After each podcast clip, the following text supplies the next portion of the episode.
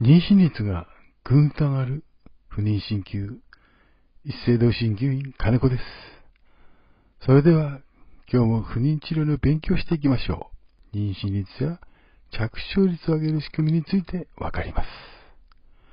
今回は、当院で過去に妊娠された患者様の2症例をご紹介させていただきます。私自身、不妊患者さんの成立は2000例を超えましたが、その中で2名、30代、妊活歴2年ほどの患者さんが1回での施術で5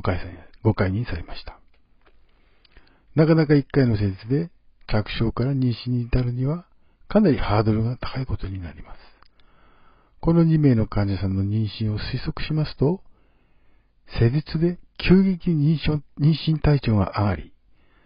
そこにいい受精卵がマッチしたことと思われます。ご本人たちは一体何が起こったのか、そんなことがあるのかと驚嘆していました。さて、最近誤解にされた症例のお話をしたいと思います。当院は高齢不妊の方もご相談に見えますが、初めて46歳で2人目不妊の方が来院されました。さすがに46歳になると妊娠率は10%に満たないデータがあります。しかし、この患者さんのホルモン値や基礎体温の乱れもなく、採卵しても廃盤法まで育つ。そして何と言っても明るく朗らかです。私自身もこれだけ妊娠の条件が揃っているなら、妊娠の可能性は低くないと考えました。1回目の配色では着床しませんでしたが、2回目の配色で見事に着床しました。私はこの患者さんが妊娠に至った一番のファクターは明るさと朗らかさだと思っています。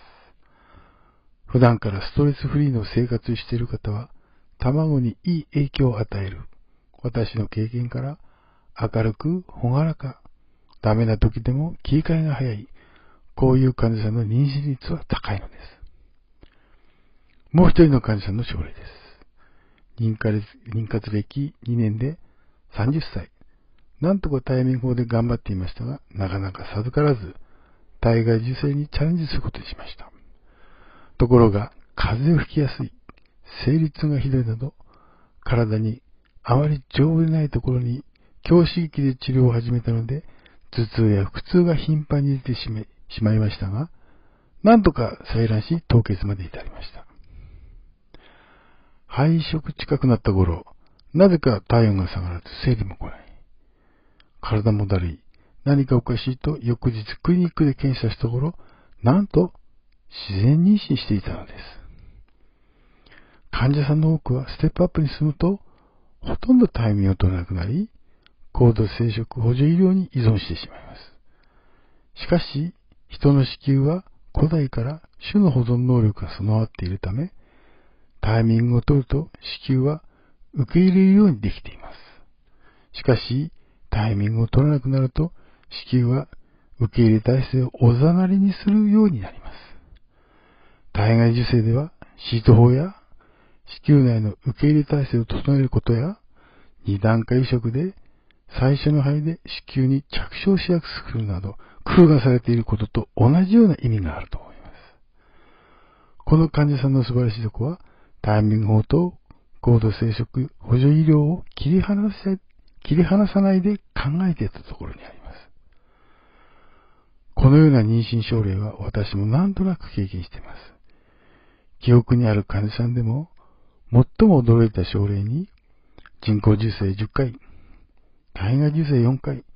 4回目の配色は当院で施術中に着床しましたが流産。もう諦めたと当院で針施術だけ受けていたところ自然妊娠。出産後に乳母車で当人にベイビーをご披露しに来てくれました。生殖がまだわからないところがたくさんありますが、こんなドラマチックなこと起こることもあるんです。皆さんの妊活頑張っていることは必ず光が見えてきます。頑張ってください。いかがだったでしょう？一斉堂では LINE やお電話、メールで不妊の相談や質問に答えています。